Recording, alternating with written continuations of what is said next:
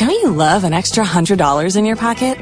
Have a TurboTax expert file your taxes for you by March 31st to get $100 back instantly. Because no matter what moves you made last year, TurboTax makes them count. That means getting $100 back and 100% accurate taxes only from Intuit TurboTax. Must file by 331. Credit only applicable to federal filing fees with TurboTax full service. Offer can be modified or terminated at any time.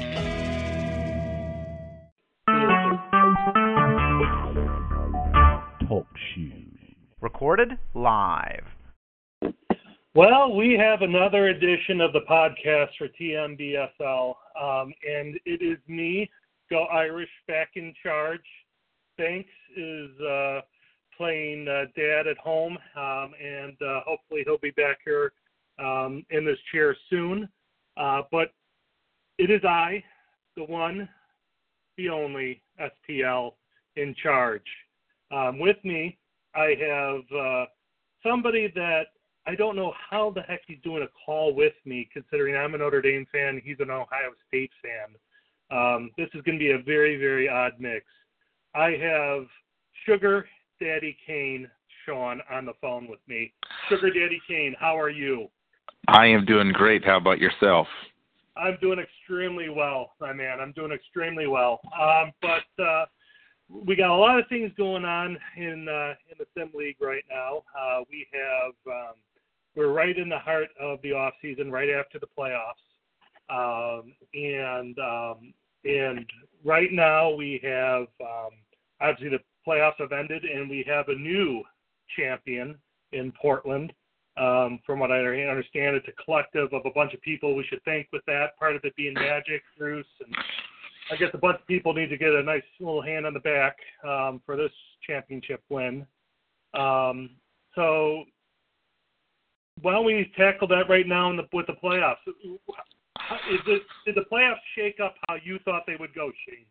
Or did Shaun? Uh, Shaun, uh, no, I, I really did not go how I expected. I was I had uh, picked the Nets to win. Uh, I really thought that he uh, that Heaves was going to get over the hump this year. I thought that he was going to go ahead and win it, uh, but uh, he definitely went out earlier than I was expecting. I did have the uh, Trailblazers there. I, I just did not think that Magic was going to win the title this year.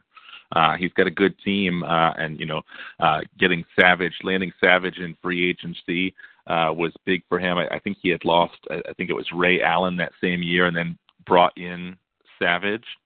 Uh, mm-hmm. That was the big thing. I, I believe that that was Magic was actually the GM at that point in time. Uh, that was a huge, obviously, part of why they won the title. No, I, I went through the playoffs as, as it came around, and I mean, I, I was kind of one kind of surprised by some of the teams that went out. I mean, I really, really thought, just like how you talked about it, that uh, that this was going to be uh, the year of the Nets, especially when uh, the Thunder went down. Um, but were you, were you surprised at all by uh, Eric getting ousted so early um, to uh, I think it was the Heat? Uh, not really. I think I, I had him beating the Heat, but I believe I had him losing in the second round in my prediction, So I wasn't too shocked by him going out uh, in an earlier fashion. I, I think that's kind of uh, what keeps happening to Eric. But uh, I thought he would at least get out of the first round this year, but uh, he ended up uh, getting knocked off even earlier than I thought he would. I, I believe I had him losing to the Bobcats uh, in the second round. But yeah, I, I thought he would at least be able to get past the Heat. But um, the Heat had some injury issues uh, throughout the year that probably made them a little bit lower seed than they would have been otherwise, and uh, came uh, came to haunt Eric on that one. What about the Thunder getting ousted in the first round? You mean I knew they were a seven seed, but you mean all season long that team battled injuries and and things just not going their way. Um, and and I thought I really thought they were a dangerous seven seed. Um, were you surprised that they got ousted by the Rockets? It, it's hard to say that I wasn't surprised. I, I actually did pick the Rockets to win that series, um, but you know it's it's still not hard to you know it's still hard to not be surprised for to see the Thunder go out that early after how dominant they've been lately. Uh, you know I, I know that that team looks a little bit different this year than it has in the past, but uh, I, I still really expected that they would at least be, you know, they were pretty competitive against the Rockets in that round, but I really thought that uh, the Rockets were going to be able to pull it out just with them having the home court advantage there, and and they, and they were, but uh, I wouldn't have been shocked at all to see GBG make another run and, and get to the conference finals or the finals again, even as a seven seed. Yeah, I mean, I, I, I mean, the Bobcats are, are, are the one team that really surprised me the most. I mean, I even though they were a two seed in, in the East, I, I really didn't think.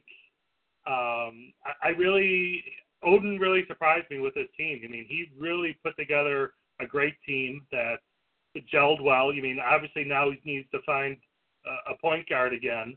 Um, but do, do you think the Bobcats are going to be able to uh, repeat and, and try to get back into uh, the finals again next year? Uh, I don't know if they'll be back in the finals again next year. I mean, that Nets team, st- even though they did go out uh, earlier than expected, and, and not just the way that they, uh, not just the fact that they went out when they did, but the way that they did. You know, with the Sixers winning that series four to one, I think that to me was the most shocking thing. Uh, but with the Nets having such a strong team, I think I still think that next year they'll probably be, you know, the team to beat or right there as the team to beat in the East. Uh, so I'll probably still be expecting them to make the finals. Uh, but I wouldn't be surprised if the Bobcats, if Odin is able to kind of get things together to at least be a tough team, uh, you know, and be possibly in the second round or in the conference finals again. He uh, was there just a couple of years ago as well. Uh, he seems to really know what he's doing when putting together a team that can make that kind of run. Yeah, you mean uh, when I when I in my first stint around, he was the uh, he was the, he was the head man in charge. So you mean obviously he knows a thing or two about what to kind of look for in with with the software with players and all of that because he um he he's obviously putting together some good teams um and obviously uh, I traded him that uh, point guard this time around that helped them get there but I think uh, Nash ended up retiring on him so yeah but, I believe uh, that he yeah go ahead Oh, I was just saying, yeah, that I believe I believe he did retire. Uh, that Nash did retire. It, yeah, same thing. It was a very, you know, a lot of the pieces, uh, some of the pieces were the same, but it was the same thing a couple years ago when he was there. Um, it was just based, it was based off of some trades that he had made, and uh, he had a couple of players that I had traded to him. I think uh, b- before he had uh, gotten to the conference finals two years, or I guess now it would have been three years ago, uh, with Pervis Ellison, and then he ended up uh, with Glen Rice, and then, like you said, you had traded him Steve Nash and was able to get back there. Yeah. Um, so, I mean, obviously, we'll, we'll, we'll touch back up on the playoffs a little bit later on when we have our uh, when we have our call. We're going to have um, uh, hopefully Magic calling in um, so we can um, poke and prod him with some questions um, and um, and uh, kind of get more playoff talk going. But uh, really, right now, um, the the one thing that is really on the uh, tip of everyone's tongue that that everyone is kind of talking about right now is the draft. Um, obviously, you had some high picks. Uh, you you made some moves uh, to move around in the draft a little bit. Um, uh, obviously, I've had a few picks already. Um, uh, how, in your opinion, what have what have you seen in the draft thus far? I think the top of the draft went pretty much as uh, as I expected it would. Uh, you know, it, seemed like that uh, at least as far as pretty much the first seven or eight picks kind of went exactly how I thought they would. Um, but the first, uh, it seemed like that people, a number of people were surprised with my pick at six. Seemed to be the one that really kind of threw people off. That uh, seemed like everybody kind of saw the top five coming, but it seemed like when I took uh, Thompson at six, uh, with uh, Jonas still on the board, that seemed to kind of throw uh, everybody through a loop a little bit. That uh, there were a lot of people questioning that move, especially just the fact that I had traded down from two uh, and ended up with him. Yeah, you mean I, I really thought at uh, at six you're going to take Jonas, uh, Jonas, um, and um, I, I was not expecting him to be there at eight for me. Um, and um, the two, the I, I at five. You mean I, I looked at this that I mean, I thought Klay Thompson. Um, I really wanted a shooting guard. I, I wasn't about to overpay and move up to two for a shooting guard. I mean, when I thought that I would have a chance to, Klay would fall down to me at five. Um, so I had that, but then I mean, Jonas was in my in my mind. Tristan Thompson. um, was was another player that I really liked. I, I really liked all three of those players. So for me to come down with two of the three players that I really liked in the middle of this draft, um, I, I'm really really happy.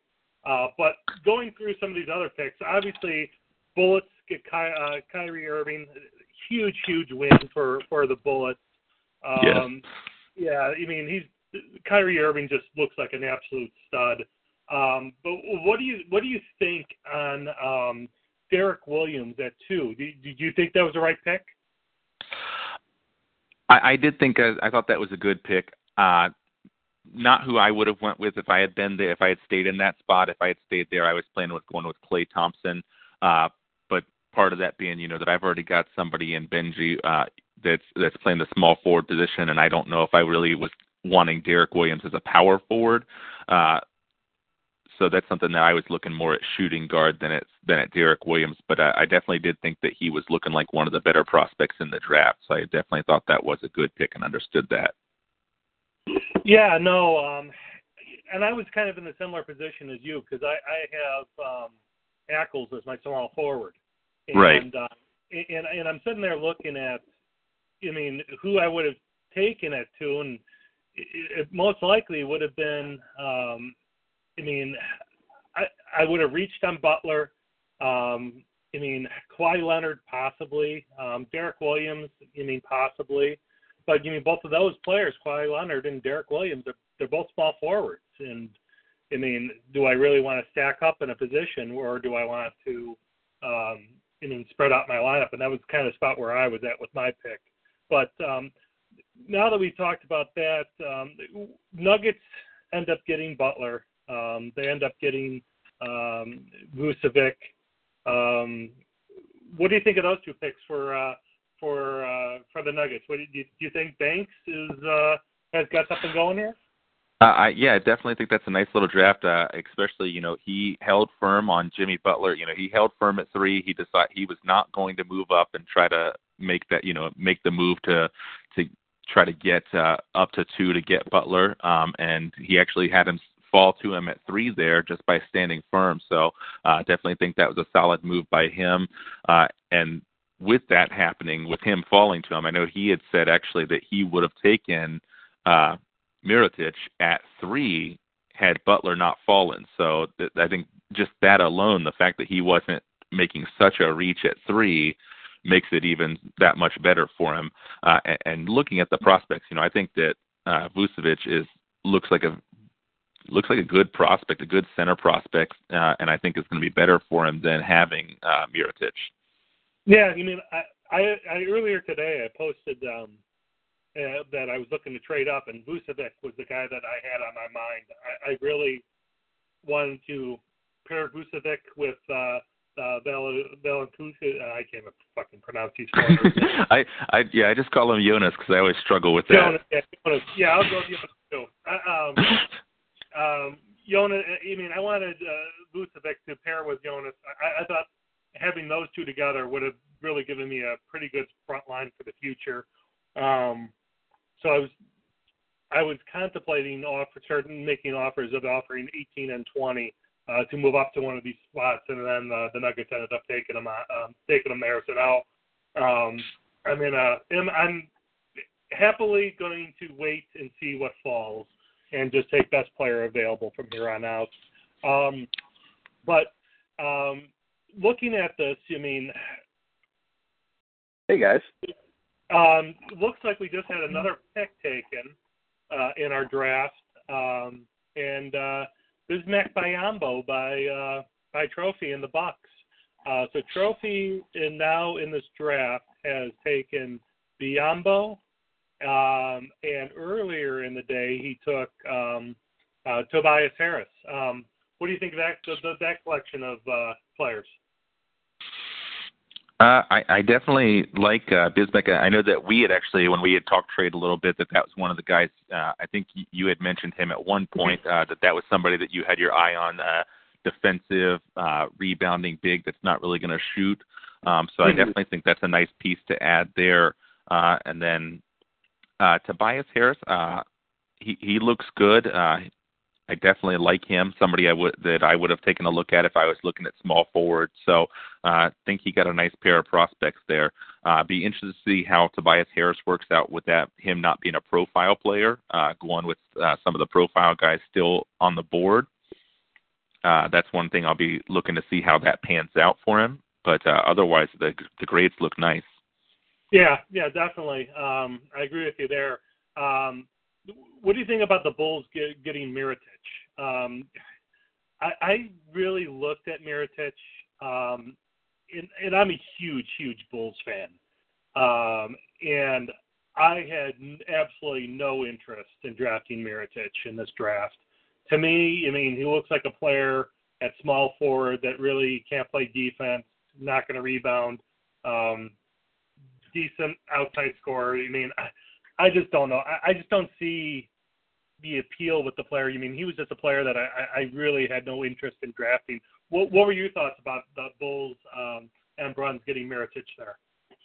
Yeah, he was not really a player that I was a fan of. Uh, that he was not really something I was looking at trying to make a, a move at trying to get at all. Uh, I, I can understand with him being one of the few profile small forwards left uh, that maybe that's where his head was at with that. Just looking over his roster, that you know he's got um, he's got a power forward, he's got LaBradford Smith at shooting guard, uh, fitting in that piece at small forward. Um, but it's something that I think he might have been better off uh, going with uh, Vucevic and grabbing a center there. Uh, I think that oh, he would have been a better prospect even the player taken right after Nikolai Mirotic, uh, Tanner Kuzi. I mean, I think that would have been a much better pick. I mean, Tanner Kuzi can is just as good of an outside scorer, handles just as well, plays better defense, um, and is a better inside scorer. I mean, I don't know. I mean, I I just didn't see the appeal on Mirotic, and I mean, with the anti-bull sentiment um, with uh, the people that are running the file I mean, somebody like Mirotic is, is just to me uh, screams that this guy's going to bust. Um, that Eric and making the player profiles and and soup behind the scenes that he hates the Bulls. I mean, it, it's just just just red flag Mirotic. I mean, to me to say, do not go Homer, Shaun. Stay away from this guy. Do not draft him. Um, so you know, I stayed so far away from them um, that I mean, when I saw that they had the draft up, uh, that I was going to look at him at eight, no chance in hell. It, but I was trying to. Um, I was going to work out a deal if if I could have if if Banks did not trade away his Celtics pick for next season, I was going to give him number eight to come up to get uh, Mirotic, and I was going to fall back to like 12 and and try to get Biyombo there and and um, and uh, and hopefully get another um, another pick for next year's draft was my line of thought. But uh, when John Jonas was still on the board, I had to scrap that, and especially after the Nuggets traded the Celtics pick to get um, to get uh, um, that power forward um, from um, in real life, he used to play with the Portland. He plays with uh, uh, Lamar. Oh, Aldridge. Yeah. Um, he ended up getting Aldridge in, in a trade where he traded the, the, the Celtics pick. So I had less of an interest. I mean, moving farther back in the draft with getting more picks in this draft where I already have five of them in the first round. It just didn't appeal to me. So thank God Jonas stayed on the board. Um, yeah. But, yeah. Go ahead. Go ahead. Oh, I was going to say, I think that we had uh, somebody join in on the call with us. I didn't know if that was Magic. Yeah, that's me. Hey, Magic, how are you? Good. How are you? Hey, I'm doing extremely well, sir. Well, welcome aboard to uh, the podcast. Um, we uh, touched up a little bit earlier, and on the, the playoffs. Um, obviously, you had uh, you, you had a tremendous run. I mean, you ended up with the one seed. Um, you ended up uh, uh, going going all the way through the playoffs. I mean, to me, I mean the Kings really gave you a real tough run in the first round, and then you kind of cruised after that. And even the Bobcats, the Bobcats give you a little bit of a game. Well, what are your thoughts on, on the playoff run this year?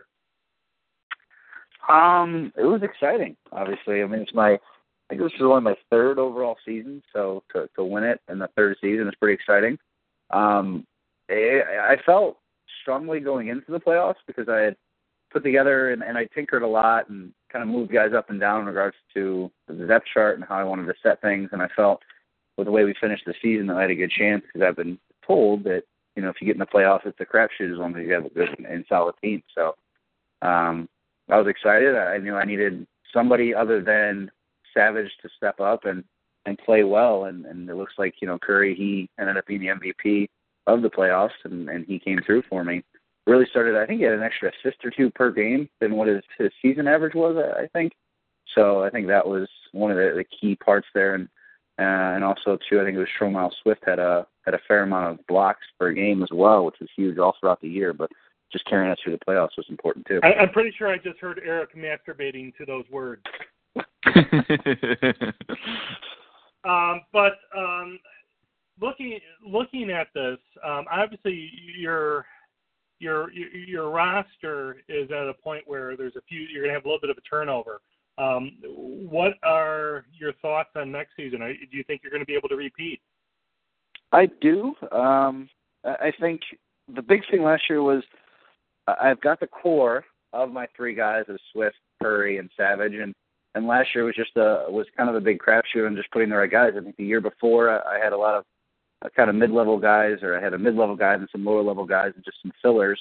Um, and that it was kind of the same thing, just finding the right guys to fit into the scheme. So, you know, my goal is to try and bring back as many of those guys as I can, uh, and at the very least, just kind of scour the what's left in the free agent market and just try and pick guys that do similar things to what the guys that I had were. I know there's a couple specific guys I'm really trying to bring back, um, but outside of maybe like two of those guys, you know, the other ones I feel like that I can find. Um, because again, along with uh, along with the three guys that I have on the roster, they're my my my top three, so to speak. Uh, I think I can fill in around those guys and, and hopefully make another run next year too. Okay, uh, Shaun. Shaun, do you got any questions for our champion? Uh, just talking about you know trying to get that roster back together. Uh, looking at the re-signings, I believe. Uh, now, did you have no one re- that was automatically just offering to re-sign? Is that correct? Uh, so I had everybody's testing the market. Pretty much. I had two guys that were that were end of the bench players that I just brought back, so I don't have to worry about selling those later in free agency who or came back next to nothing. So, but outside of that, you know, there's Gallagher, there's Sheed, there's uh, Felix, who's not really as important. Uh, Horford is obviously the the biggest and most important person who could potentially leave me. Um, you know, so th- those guys are going to be important to try and bring back, and then at least in the very end of it, try and get, uh, if I can, bring back some some comparable guys that can cover for what they did. Okay. Um, who was the team that obviously? I mean, everyone, especially when you're you're you're on the top, of the, um, when you're on the top of the mountain and, and you're looking mm-hmm. down. Who was the team that you kind of looked at that you kind of were a little bit afraid of, a little bit t- tentative about having to go into a game against him, uh, go into a, a series against him? What, which team was it that you really didn't want to want to go up against? I mean, that's. I think the West was. I think not as much this year as the year before. I mean, I was an eight seed last year, and, and I came in. I, I think I knocked the Lakers off in the first round before Drews came in and swept me. So, to me, uh, it wasn't so much a team. Um, my goal throughout the season was to find the right rhythm that you know, that I can get guys contributing, you know, cutting down on the turnovers, cutting down on the bad things or, or the bad statistics and, and increasing. So for me, it wasn't a specific team. I felt that going into last year that I had the pieces around my three main guys that I just needed to find the right mix of who to play and when to play them.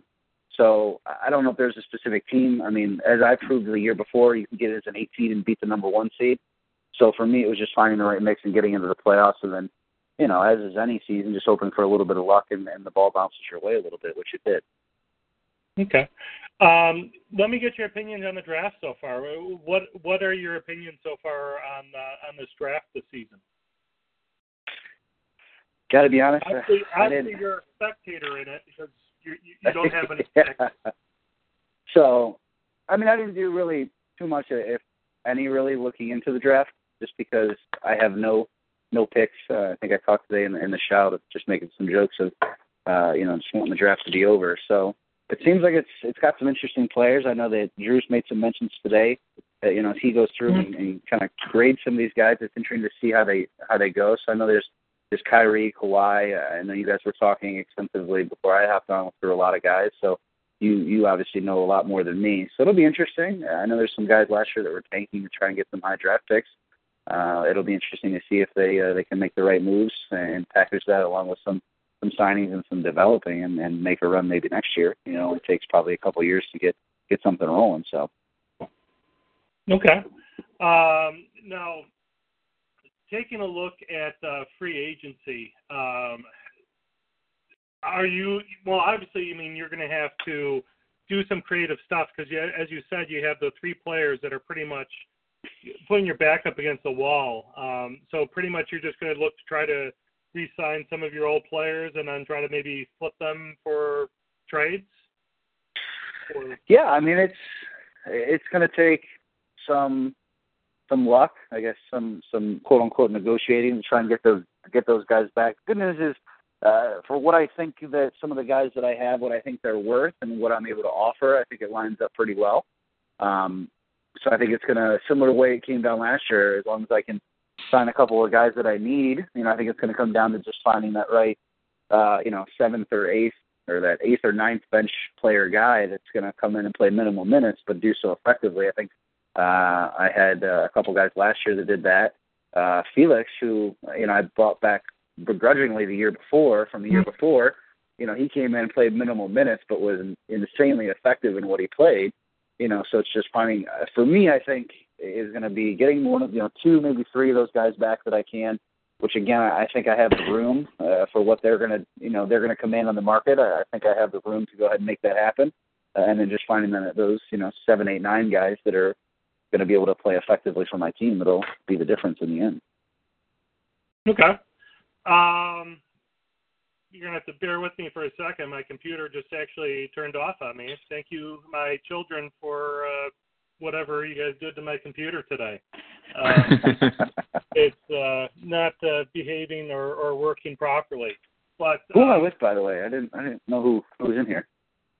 Oh, this, uh, is, this is this is you got uh, Sugarcane Shaun, uh, which is over there, and then yep, you have me. STL uh, that's uh, th- that's on the call. Okay. So going around, I mean, I understand that you're an Ohio State fan as well, and that you're friends with Drews. Um, can you please explain how something like this could happen? Because I, I I know that Drews is a huge Notre Dame fan like myself. Um, he is. And I'm on a call with Shane, with Shaun, who um, Sugarcane Shaun, who is also a Ohio State fan. Um, so how did this come to be, this friendship? That's actually a pretty funny story. Um, I, I met him, I think it was around eight, nine years ago, through a similar fashion that all of us have met. Through uh, we used to play Call of Duty. Um, we used to play Call of Duty, and we'd get uh, for whatever reason, you know, we were a group of guys that were really good, and we kind of got tired of getting matched up with people that were terrible. So there was, you know, four, five, six of us that would all kind of play together on a nightly basis. Um, and then me and me and Drews were were very similar people uh, from similar similar backgrounds in regards to where we're from. And you know, he's from Detroit. I'm from Cleveland. Um, mm-hmm. You know, overall, not not different cities very much. You know, and diehard sports guys. So we, we bonded. You know, through that, and we became uh became friends. You know, you, you know through Call of Duty, and then just became uh, close friends. You know, we we there, there's a couple periods how how bad is the crap talking with uh what because I would imagine you guys were friends about the time that uh Ohio State played uh Notre Dame with uh with uh under Charlie Weis, right? It was I think it was like a year or two after that we met. I think it was like oh eight, I think it was. Okay. That, that we that we became friends. So it was right after that period. You know, at that time we didn't talk too too much sports in regards to at least trash talking with each other. Um, and as we all know, Drews, he can be uh, and a very opinionated and insufferable guy sometimes, especially when it comes to Notre Dame football. But he would probably say the same thing about me when it comes to Ohio State. So, um, but you know, so it's we we take each other with a grain of salt. We don't let each other get too crazy when we're when we're going into our home rhythms talking about our teams. So uh, I guess we try and keep each other grounded as best as possible. So what Now, is since since I have two Ohio State guys on the call right now, uh, what, are your, what are your opinions of the team of your team this year? Do, do you think you guys are going to repeat? uh, not You looking the way I- they're looking now. They they've got a long way to go to be able to get there now. I would agree. I, I think for me personally, my opinion of it is, um, and and and I know uh, Shaun, you read Eleven Warriors, and I don't know if you read Ramzy's article last week, just talking about that. You know, for us to expect, you know, what we did those final three games last year, to expect to do that every single game this year is just not possible. Uh, I think, I mean, they're humans. They're they're 21, 22, 20 year old kids, even 19, some of them. So I think, you know, honestly, for them to get hyped up for every single game when they know they can just kind of almost show up and win, you know, I think it scared them a couple times at the beginning of the year. So I, I'm interested to see this week. I mean, it's my uh, my personal, I guess, hot take, so to speak, that I think that Michigan State and Michigan, I think we're going to roll both of them. Um, I just think that Urban's going to have them pump ups because he. Uh, but yeah, I mean, if they if they show up like they did the last you know few weeks, I think it could be close this week, especially next week in the big house. But uh, I think he's going to have them ready to roll. And and Urban Meyer's teams going back to Florida, Utah, BG, he always has them up playing you know the biggest biggest and most important games. He gets his teams hyped to play. So I think that'll be no different this year. Now, if if Ohio State and Notre Dame were to get matched up in the playoff, uh, let's say both teams get in and, and get matched up, are you and Drews going to be able to handle that? Are you? Is there going to have to be a, uh, a hiatus or something, or or maybe we can get some kind of some kind of uh, smack talk and action going on in shout or something? we could we we well, the funny part is the last like four four weeks of last season I was sitting there uh, and we would be talking. I'd be like you know Ohio State's really good team. They're starting to play well. They're starting to come together. I was like I think they have a shot. And he would be sitting there and there you know there's no chance they could ever win this year. Oh you know and he so we we last couple of weeks of last season we we kind of stayed away from each other um and then on the stretch run. So if that happens you know there's probably going to be uh, the couple days leading up to it, and I think we'll probably avoid the conversation. It's best to, to not set each other off, but I I don't think there's any doubt that Ohio State would would roll Notre Dame if we played them in the playoffs. But you know, that's my take. Yeah, I mean, right now, you mean, I, I'm a huge Notre Dame fan, but you mean, I'm also a huge pessimist, and you mean, I would love to see Notre Dame um, do well, but I, I just, I, I keep expecting a loss to happen. I, I fully expect Boston College to beat Notre Dame this weekend, and just for the whole year of 1993 to come back with Boston College after I mean, just improbable win. I mean, it just I know I'm going to get crushed. I, I know it's going to happen. Yeah, I, I mean, I get that line of thinking. You know, I'm, I was one of the same way, especially last year. But you know, Notre Dame, on in my mind, you know, from what I can see, I think is one of the scariest teams to play. I just think there's athletes across the board. I don't think there's any doubt, to me at least, that uh that Brian Kelly he can coach. You know, so uh, they're a team that, that honestly scares me more than even let's say like an Alabama. Uh, you know, I can go on all day about how overrated and terrible I think Alabama is, but you know, I think that you know, I think Notre Dame to me scares me more than Clemson even. Um, and that may be crazy to say, but that's that's personally what I think. I think Notre Dame's got athletes across the board and and has a coach that can win big. At least I, I think can win some big games. Uh, when I don't, I, I think Clemson's shown a propensity over the past few years to to to kind of lose those games rather than win them. So, but Yeah, you know, Now- that's my take. Clemson Clemson's always going to Clemson. Um, so I mean, who knows? I mean, how that's going to play out. Um, but um, I don't know. You mean I, I I sit there and I look at this stuff, and I mean, yeah, I would love to see.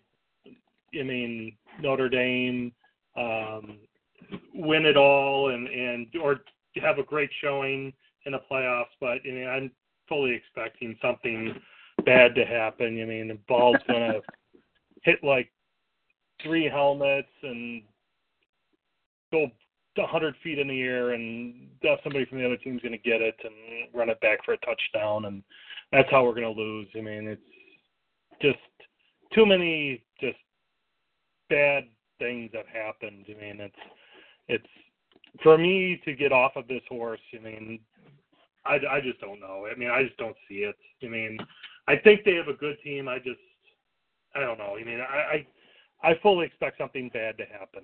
Um, I'm, I'm a very a very big pessimist when it comes to rooting for my teams. I guess that's me being a Cub fan my whole life. And, I mean, so, outside of the Bulls run and outside of the Blackhawks recent run, you mean I haven't had much to cheer on in my life in my Chicago sports fandom, um, other than those two runs. So it's like um, I just fully always expect the worst to happen. Um, anytime, anytime something happens with a postseason or a playoff or or championship run, but um, but I tell you what, I mean, even though Ohio State is not playing well right now, um, I mean, you guys got the coach. I mean, Urban Meyer is legit. Um, the guy knows uh, how to get his team ready for a big game. Um, I just for sure.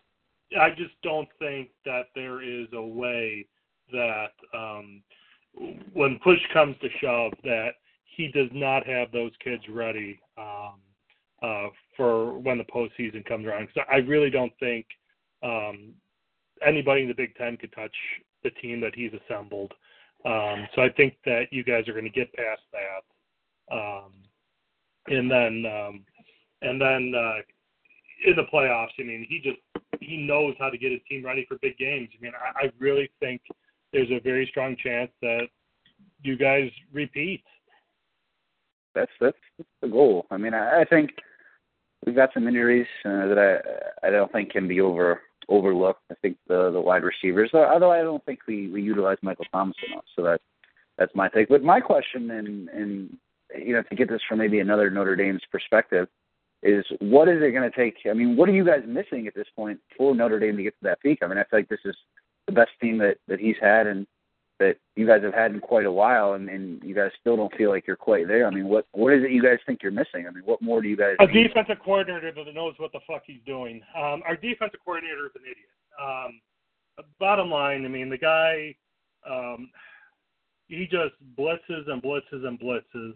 Um, leaving the, the the secondary off an island. I mean, you can't keep blitzing a team um, consistently when you're not getting pressure.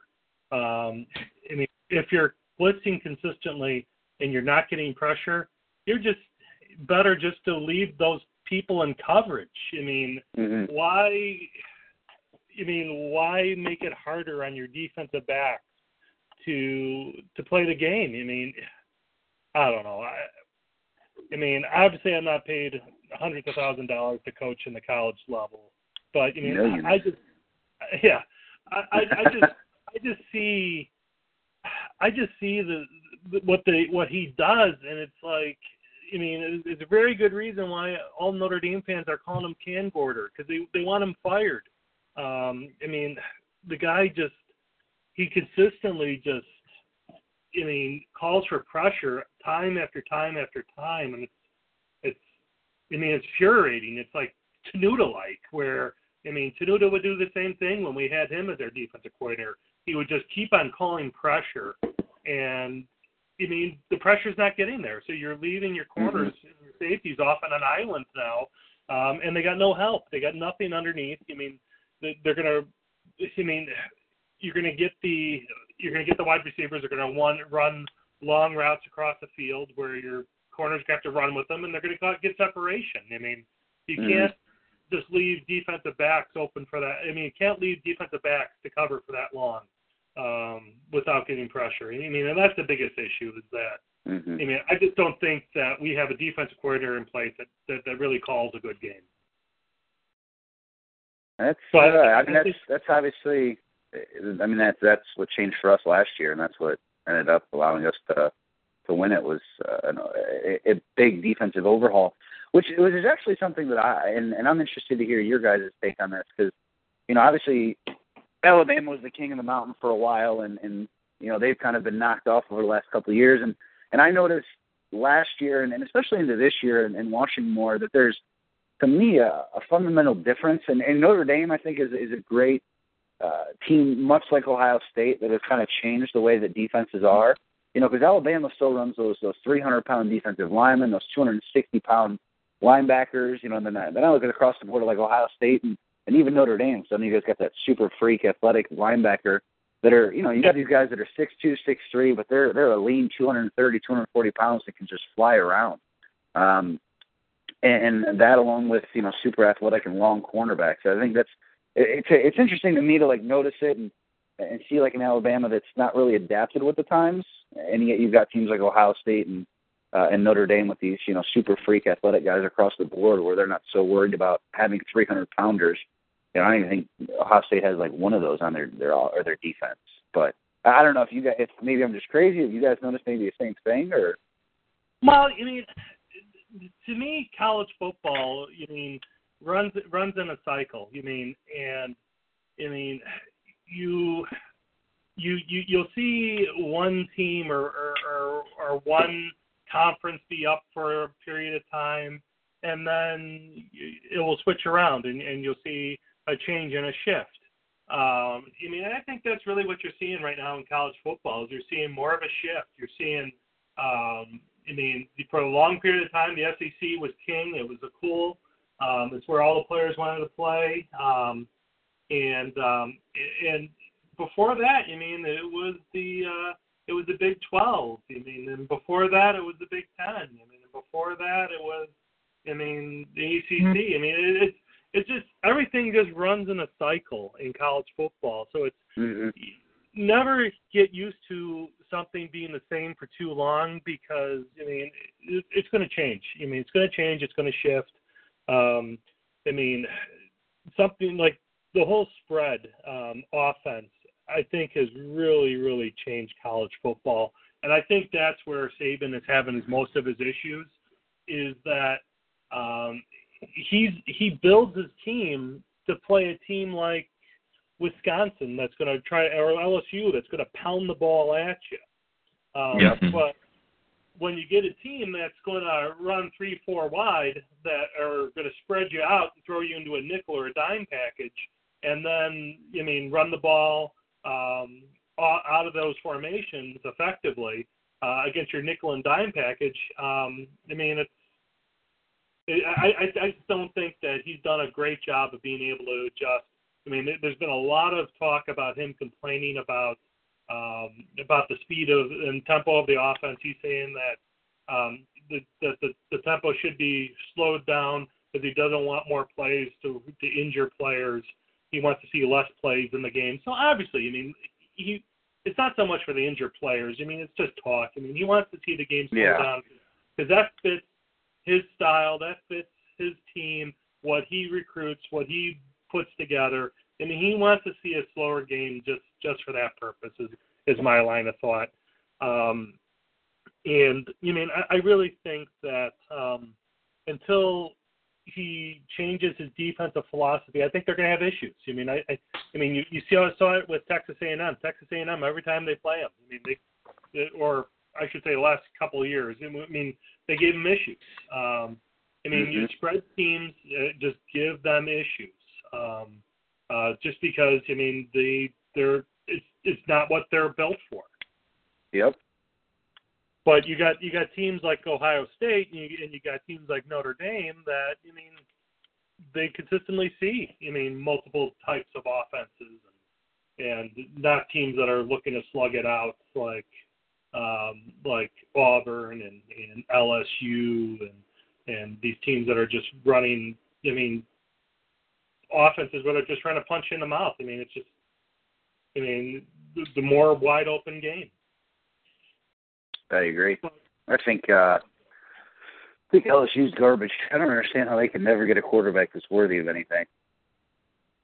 Yeah, yeah. You mean, um, I don't get it either, to be honest with you. Um, I mean, I sit there and and um, and and look at that team, and I, I just I don't know. I, I don't I don't get it either. I mean they um they get they they pretty much get their run of the state and Mhm. um, and um, they for them just to um, not be able to get a guy that can play the most important position on your team because it just seems like they haven't had a quarterback in like a decade.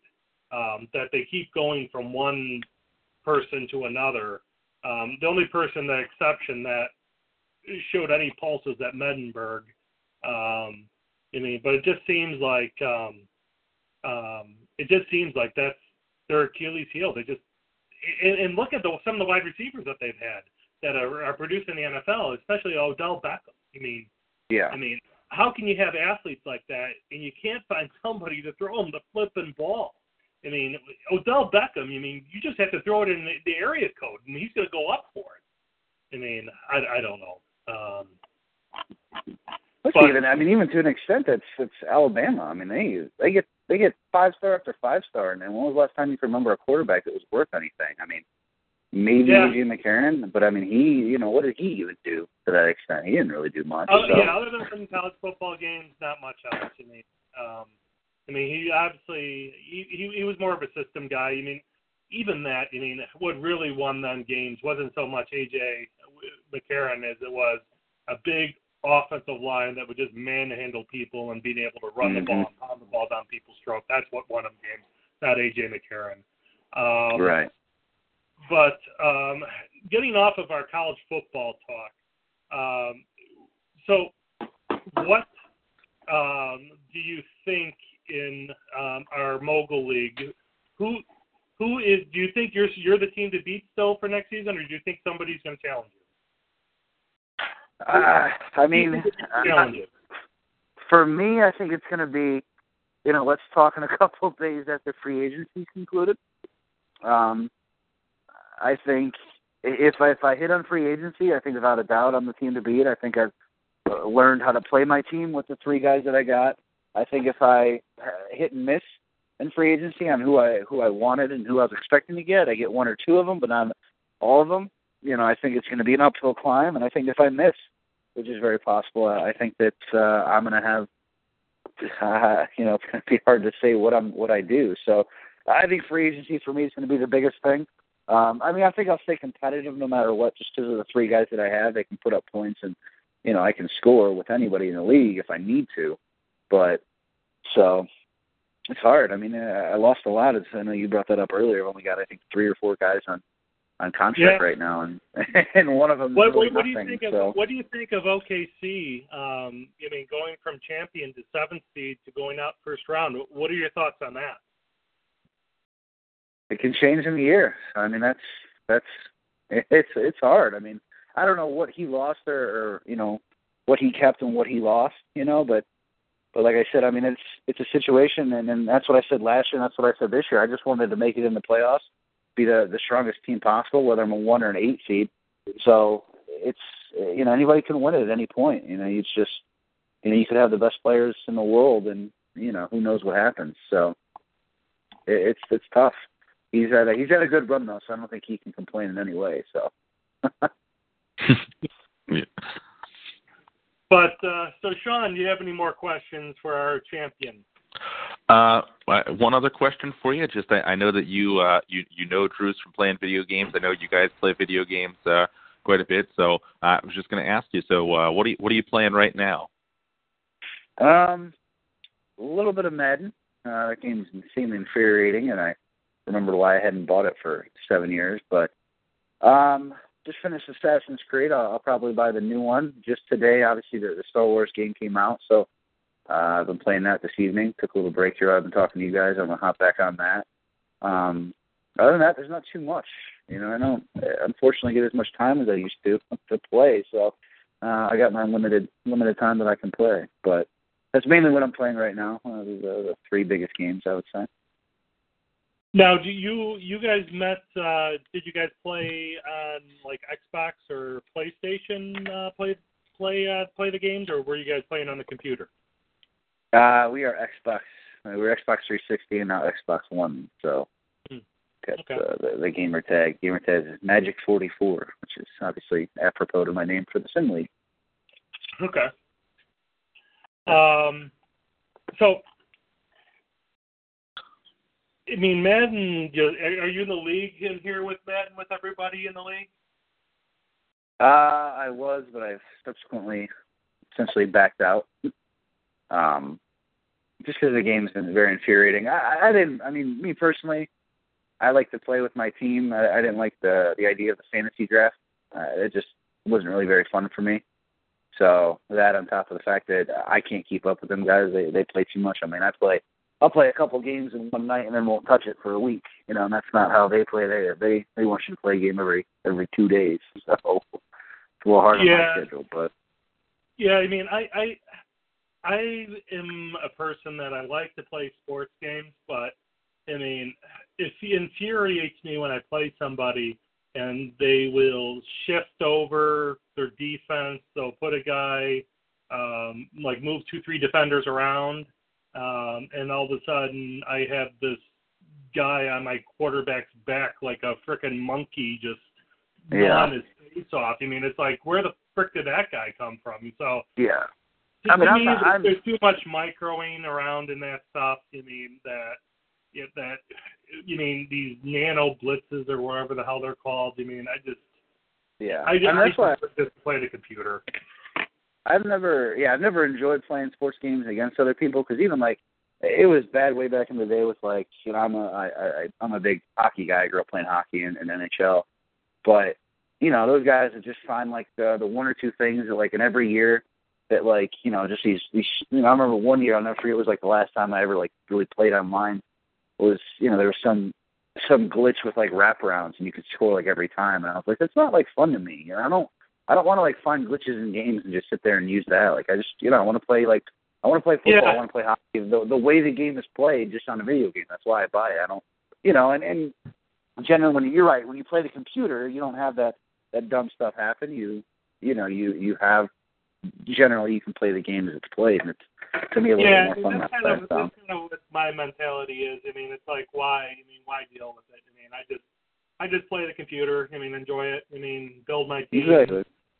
and then I reset it every couple of seasons after I win a championship or something. Um, so it's kind of kind of what uh, what my mentality is, and then I kind of get bored and I'll take one game out of my rotation and then throw, throw another one in and and uh, like right now I, I keep flipping between Madden and uh, and FIFA. Um, I keep going between those two games um, just based off of you mean how bored I am on the day. But Yeah. that's when I get my TV from my girls. My girls usually um, own the TV, and I only get the TV after they go to bed, or or and by that time I'm trying to catch up on TV shows, or and, and then I'm fighting to go to sleep because I got work in the morning. So Yeah. but so looking around, um, trying to go back to the sim league talk because we've we've obviously uh, tackled um, a good distance of college football that I'm sure have put half the league to sleep. Um, then, we, then, we, then we tackled um, some video games, which is going to probably put the other half of the league to sleep. Um, obviously, I mean, we haven't talked about um, numbers and stats and figures enough, so Eric has probably went to sleep about 20 minutes, like two hours ago after the podcast started. Um, but going back to the Sim League, um, what what do you guys? And, and I'm going to bounce questions. Obviously, last off season, um, Inc. put out some some some feelers out there and some rule changes. Um, I'm going to first bounce this off Shaun. Um, Shaun, what do you think if, if you could go in and make one change to the league um, to better the league? What would that change be? One change to better the league. Oh, um, at, at this point, you know, I would have no idea. I've, I've, I, I hate to to use that as a cop out, but uh, you know, just not really having too much experience, I don't, I don't really feel like I know too much what's uh, good or bad for the league at this point. Um, I know that uh, there was a big to do, uh, you know, around this time last last year with uh, uh, the shooting guard rule. Um, Yeah. So that was something that uh, a lot of people talked about. I didn't really think that that was something that was going to make that big of a deal, uh, but I know some people felt, you know, I know Ank felt pretty strongly about it, uh, whereas some others did not. Uh, but really, you know, any anything like that of, of you know major mm-hmm. changes, I honestly don't wouldn't even know where to begin. Okay. How about how about you, Magic? What if you can go in there and and make one rule change to try to better the league? What what would that be? I, I brought it up. I think a shout uh, two weeks ago, or I think it was the last uh, free agency period. It just and I don't think it's possible, but I think it'd be really cool if it was. Um, just some type of like a, a like a loyalty factor, you know, because obviously, you know, you got these these quote unquote super teams that are being you know put put in place across the NBA in real life. You know, and that's where instances where some guys are maybe taking a little bit less, but they're coming to a team and, and a situation that's you know it's far more beneficial. So rather than get more money and go play for the Knicks and, and suck for three years, they can come and play you know for the Heat or the Cavs and make a little less money. Uh, you know, so if we can if there's a way, and, and I don't think there is, but I think it'd be cool to intro, introduce a way where like there's some type of like a loyalty discount or you know, where a player will be more apt to to go to a team that's a contender. You know, like you know, come to the Trailblazers because we just won. We've got our three core guys back. You know, and and try and keep some of our in-house guys, or you know, bring some other people. And I don't think the software allows for that, but I think that'd be a really cool thing if there's like a way yeah. to introduce like loyalty or like you know the the will to win is kind of like a a rating of some sort. You know, and that may dictate what what guys take and who they go to. Yeah, I mean, I, I, I really, yeah, I really don't um, know how they can work something like that because mm-hmm. I mean, I, I just don't know if the software w- would would allow something like that. And then, I mean, and the problem you're going to have then is, is, you mean, how do how do teams get they rebuild and, and, and get better? I mean, because yeah. the rich will always just keep getting richer. Um, mm-hmm. The problem that we're going to have, and you mean and I'm sure, I mean, what people want to see is, I mean, um, kind of what you experienced. You you were able to, I mean, step up, and and and, we got fresh blood at the at the top of the top of the championship. And and uh, I mean, to me, because um, I did mogul baseball for many years, and and mm-hmm. uh, I always had very competitive, good teams that were always in the postseason and the playoffs. And, the times that I was the happiest in the league was when a new team into the playoffs would beat me because I mean, that's giving someone else a chance. That, that's, I mean, giving more energy to the league. That's giving um, more people, um, I mean, a reason to be active and be um, be wanting to participate in the league. And and and to me, that's the coolest thing is when you see a ton of participation, when you see a ton of people giving effort and trying. Um, to me, that makes it fun. I mean, it, makes stuff like this fun. Um, so um, big kudos and congratulations to you for uh, for your championship. Um, I mean, um, I hopefully now that you're at the top, I hope you don't get there again, and I hope uh, somebody else um, gets back up to the back up to the championship. Uh, obviously, Juice has had his, um, so um, I don't know. Maybe uh, I don't know. Maybe Banks can do some magic. I mean, it, probably not, but I mean, who knows? I mean, um, I mean, maybe the Cavs, maybe maybe Shaun. What do you think, Shaun? Are you going to be next in the, the championship board?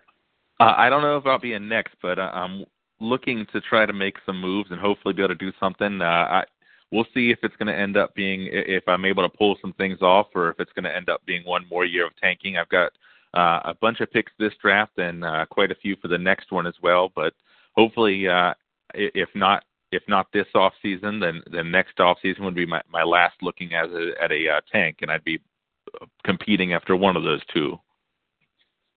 Okay. Um, now, taking a look at free agency this year, um, Shaun, I was going to ask you this question, um, and we talked about it a little bit earlier. Who are some of the free agents that you that you think are going to be um, are going to be uh, key players this offseason and people are going to bid on? Um, I mean, there's there's not a ton, but I mean, I think that there are a couple big men that people may be after.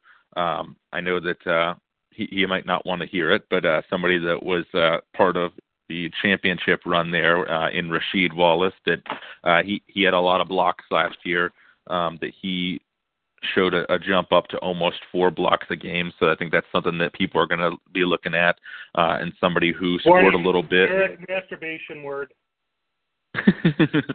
uh, but he it, field goal percentage wasn't great, but uh, had good had good rebounds. Uh, had nine rebounds a game, almost four blocks a game, and 12 points a game. So it's something that uh, he's definitely some somebody that could help out a team, uh, as well as then there's uh, some of the guys coming off their rookie deals, uh, both uh, Gregor Clegane, the Mountain, and Bill Russell. That those are uh, two more guys.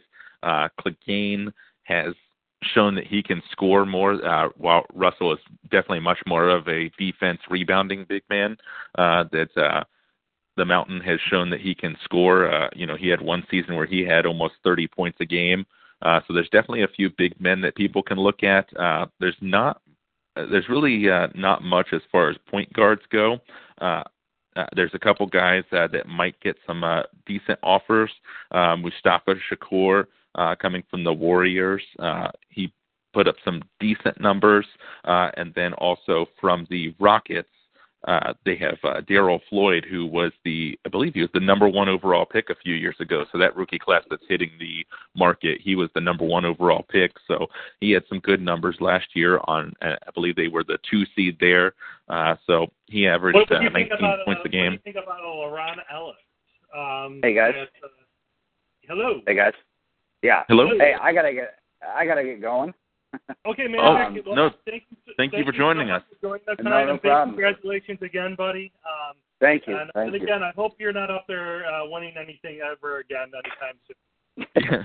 Yeah. Thank you. No, it's just Yeah, fun. can- I definitely uh definitely want to do uh, another podcast uh, next time you guys do it. So Awesome. Yeah, appreciate well, it. thank you. All right. Thank you for joining us, and again, congrats. And uh, we we do not wish you luck next year. I appreciate it, and I hope you guys uh hope your teams do just as bad. So Uh, and I see you guys. You mean Tank for Westbrook or Rose for me? Uh, okay, so you mean what about uh, what about as we were talking before we were so rudely interrupted, but from the champion, damn him. Um, we were I mentioned the the name Laron Ellis to you. I mean, he's a guy that really intrigues me. Um, as as a young player, good shot blocker, rebounder. Um, what do you think about what? Do, where, where do you think he's? How much do you think he's going to command? Hello.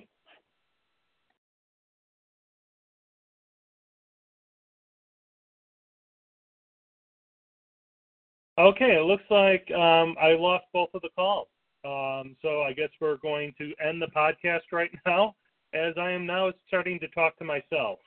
Uh, so it looks like Ohio hung up. Um, oh, looks like Sugar is back. Give me one second here. Hello. Sorry, I don't know what happened there.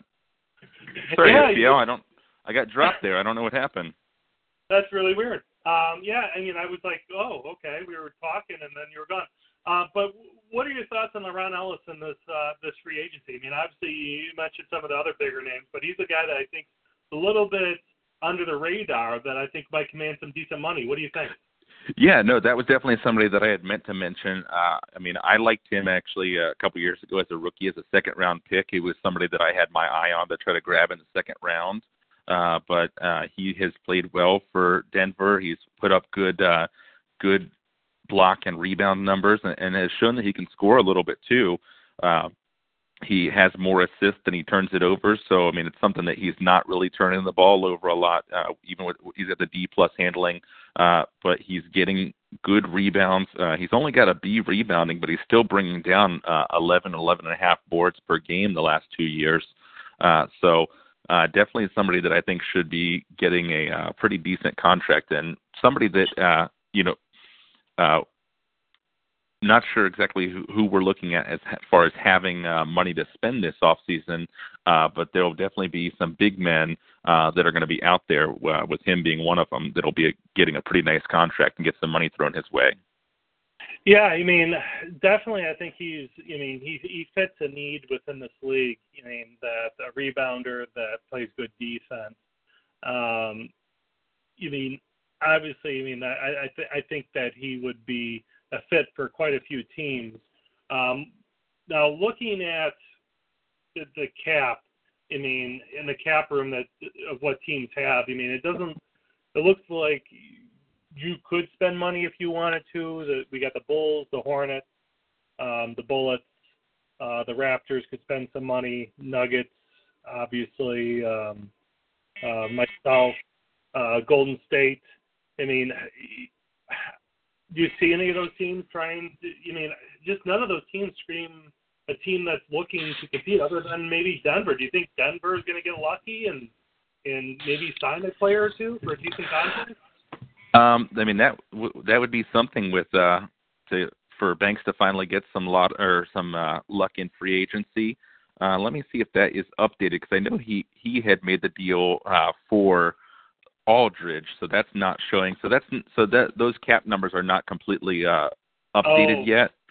Okay. So, but he still will have uh, plenty of room to sign somebody because he, he did bring in Aldridge, who's making uh, twelve and a half million. So he'll still have a good bit of cap space Yeah, he'll there still have 'cause he's 18 million. Yeah, he'll still have about 18 million in cap room to play around. Um, but um, but yeah, I mean, I just don't know. I mean, I, I sit there and I look at the teams that could possibly go into free agency, and it's like teams like you and me and the Bullets that are really aren't looking to compete until probably after next season. Um, and uh, I mean, I, I see some of these free agents that are sitting out there, and it's like, I mean, who's really going to bid on these players? I mean, Yeah. there's some there's some decent decent teams. So it's to me, it's like I, I think it's the inevitable is that most of these free agents are going to go back home. Unless yeah that like- that would seem the most likely thing uh, for a lot of these guys. Yeah. Um, so let's now that we've kind of tackled that, let's let's kind of go back to our draft. I mean, we really couldn't get much into the draft discussion with uh, with a champion on because he has obviously no interest. Um, now, not trying to ruin because I, I I know you have picks, I have picks, and we want to try to keep our cars as close to the vest as possible. Um, but what are your thoughts on some of the remaining players in the draft?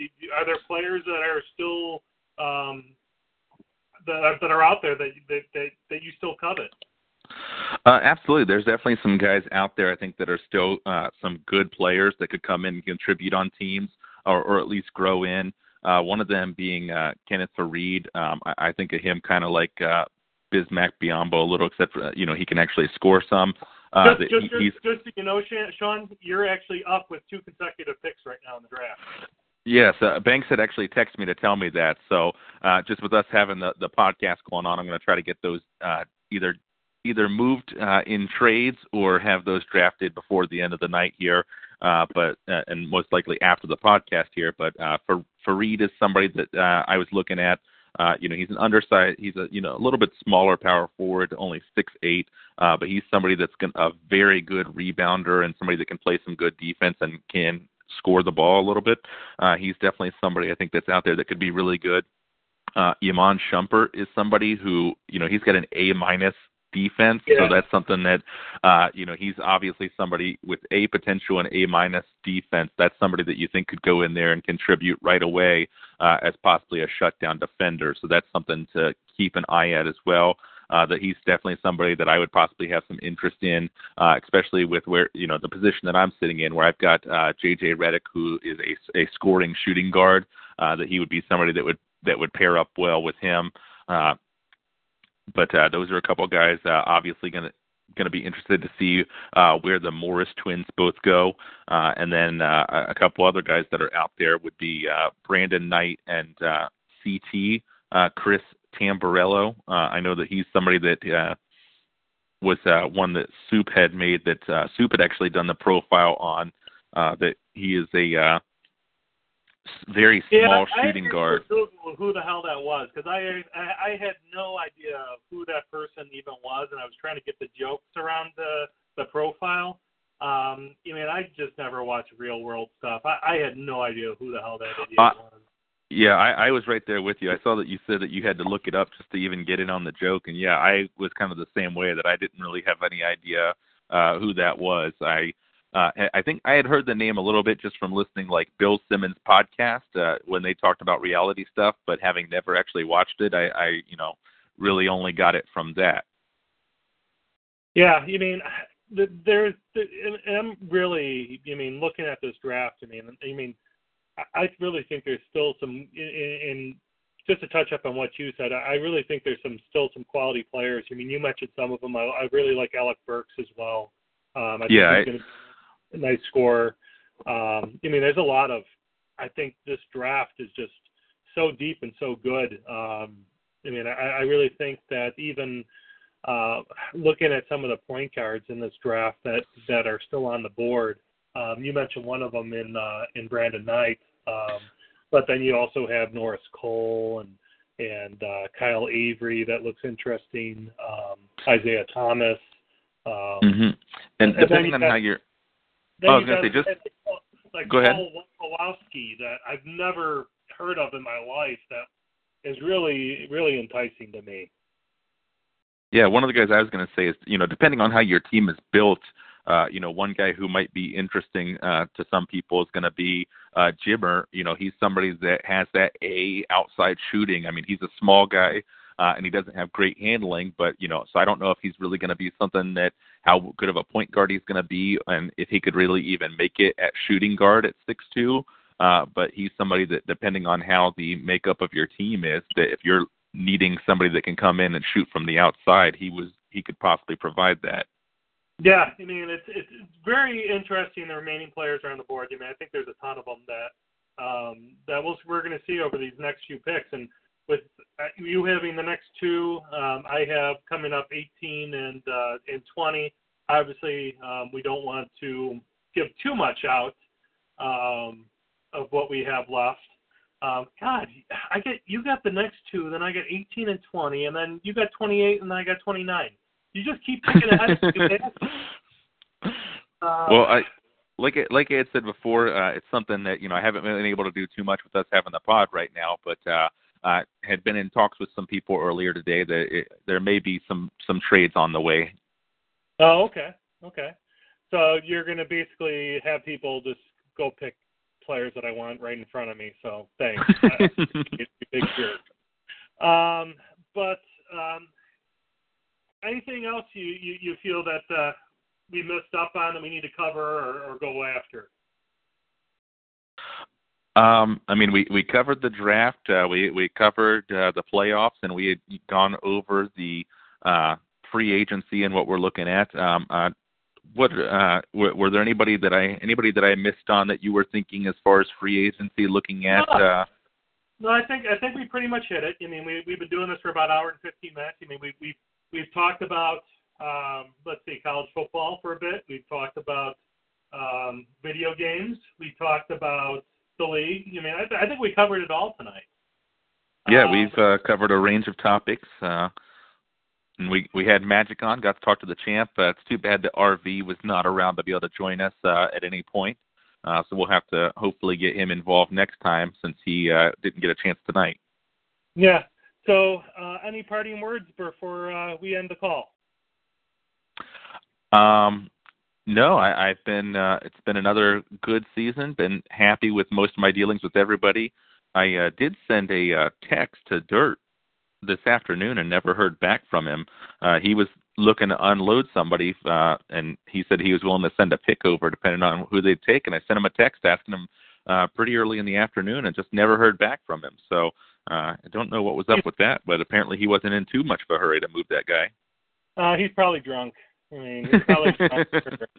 I mean, he's probably uh, he's probably underneath a, I mean, heavy woman right now, and he just can't get up and, and he's he's just probably not in a good situation. So um, prayers go out to Dirt. I mean, hopefully you recover from your injuries of not being able to respond to text messages.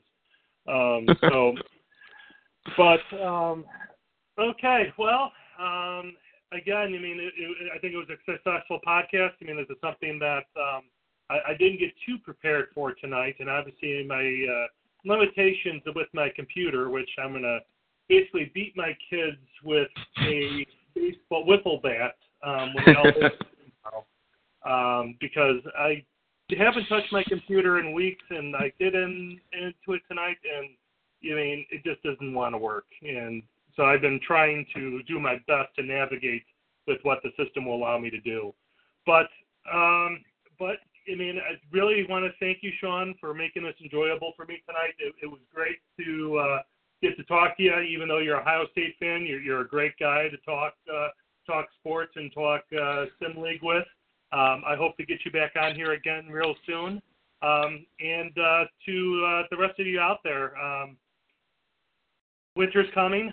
Best advice I can give you is do not eat the yellow snow. Um, stay away from yellow snow. Um, that's the best advice I can give you going into this winter. Um, and to you down in the south that don't get snow, go fuck yourself. Uh, so this is Sean and Shaun signing out on another successful pod. Uh, and again, a big thank you for joining me again, Shaun. Oh, it's my pleasure. Thank you for having me. Take it easy, buddy. Bye now. Thanks, you too. Tax day is coming. Oh, no.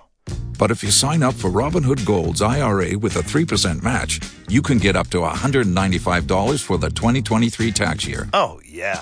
Sign up at Robinhood.com slash boost by tax day to get the biggest contribution match on the market. Subscription fees apply. Investing involves risk. 3% match requires gold for one year from first match. Must keep IRA for five years. Robinhood Financial LLC member SIPC.